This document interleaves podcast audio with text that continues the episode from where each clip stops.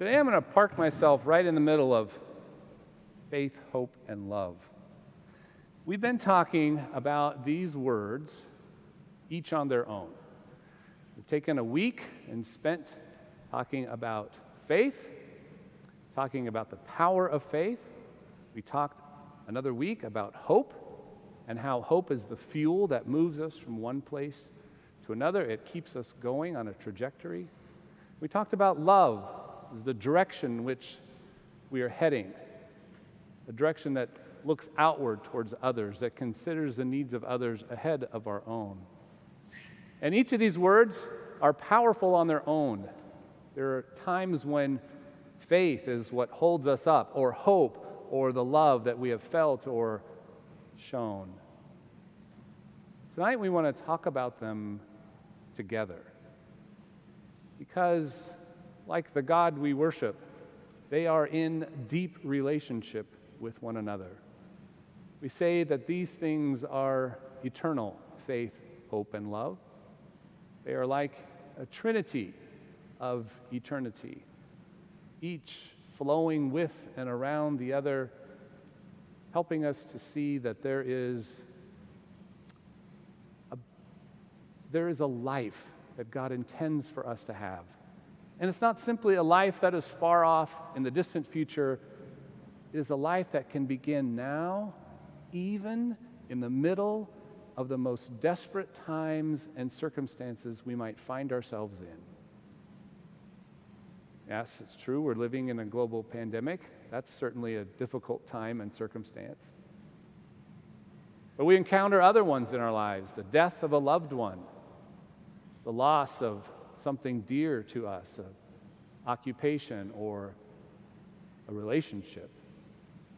There are other times when we doubt our own selves so much that we plunge ourselves into a kind of hopelessness that it becomes almost impossible to feel like anyone cares anything about us.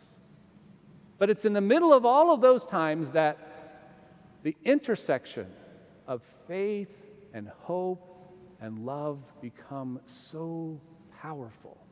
And they do, in fact, save us. Robin began tonight with a great piece from Interstellar. Do you all recognize that? I don't know, you, maybe you don't, maybe you haven't seen the movie Interstellar, a little sci fi flick. But at the heart of Interstellar, at the heart of the plot, are these three words faith and hope and love in the middle of some really crazy, unforeseen circumstances. It is these things that ultimately save the day. Tonight, we have a reading from Ephesians, and I want us to enter into a very ancient practice called Lectio Divina. It's a practice of reading Scripture in such a way as to invite it to live within us. I'm going to I'm going to read the passage a couple times. The first time, I'm just going to invite you to maybe close your eyes or perhaps focus on one of these things around me and just hear the passage after we pray. And then when we're finished, I'm going to give a little time of silence to let us ponder and contemplate what we heard. And then I'm going to read it again and let these words kind of sink deeply into us and live within us. So let's begin this reading with a prayer. So, would you pray with me?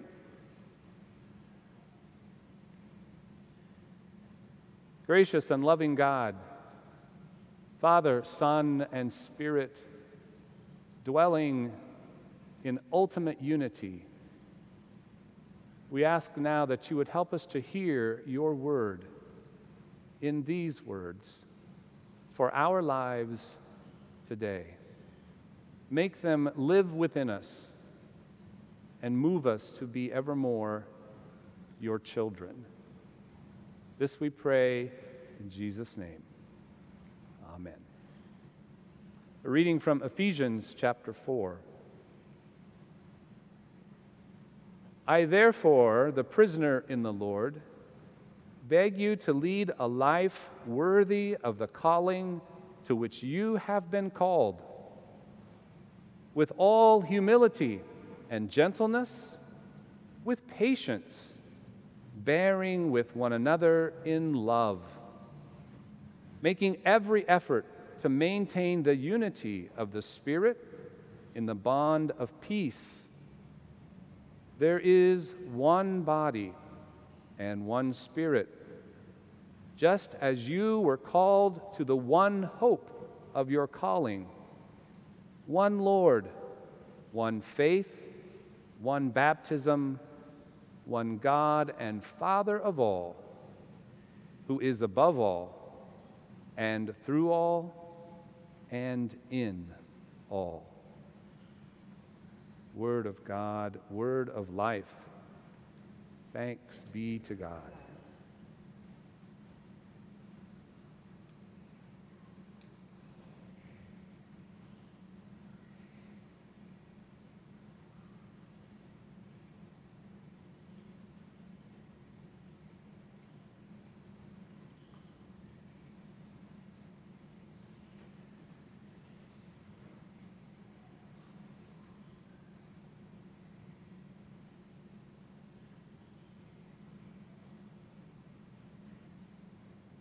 As I read the passage again, I'd like you to think about and ask yourself the question what words speak most clearly or most powerfully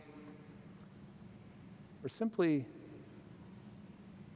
most importantly to you in this time and place that you are right now? So listen just for specific words Try to pick up one or two or three words as I read the passage again. Let us pray. Gracious God, in a single word, you called forth light. Help us now to hear your word, the one or two or three words that speak most clearly to us. This we pray in Jesus' name. Amen. Reading from Ephesians chapter 4.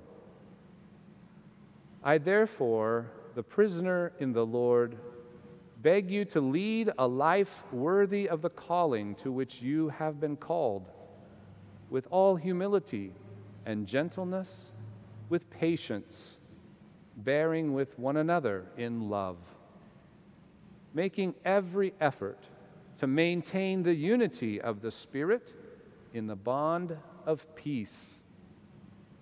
There is one body and one spirit, just as you were called to the one hope of your calling one Lord, one faith, one baptism, one God, and Father of all, who is above all, and through all, and in all. Word of God word of life. Thanks be to God. Let's take just 30 seconds and ponder and pray.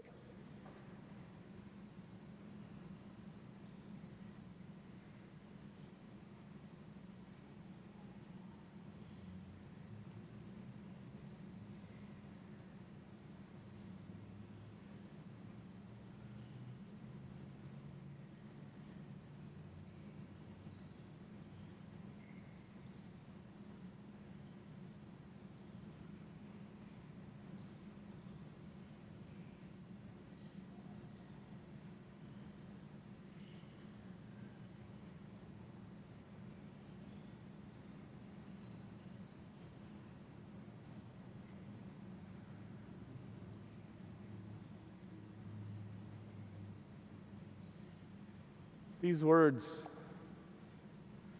are for you. They're for me, but they're also for us. And not just the little us, the big us. The people, the creation, all that God has made can have faith and live with hope and share love not because the times are easy or good, not because we have some special ability that no one else has, not because we never fail at it or completely fall on our face, but rather because God has been faithful to us. God has given us reason to hope, and God has loved us with a love that never, ever ends, and from which we can never be separated. As we continue to live with these words throughout this night and maybe into the coming week, I simply invite you to ponder that deep truth that faith, hope, and love abide. These three, and the greatest of these is love.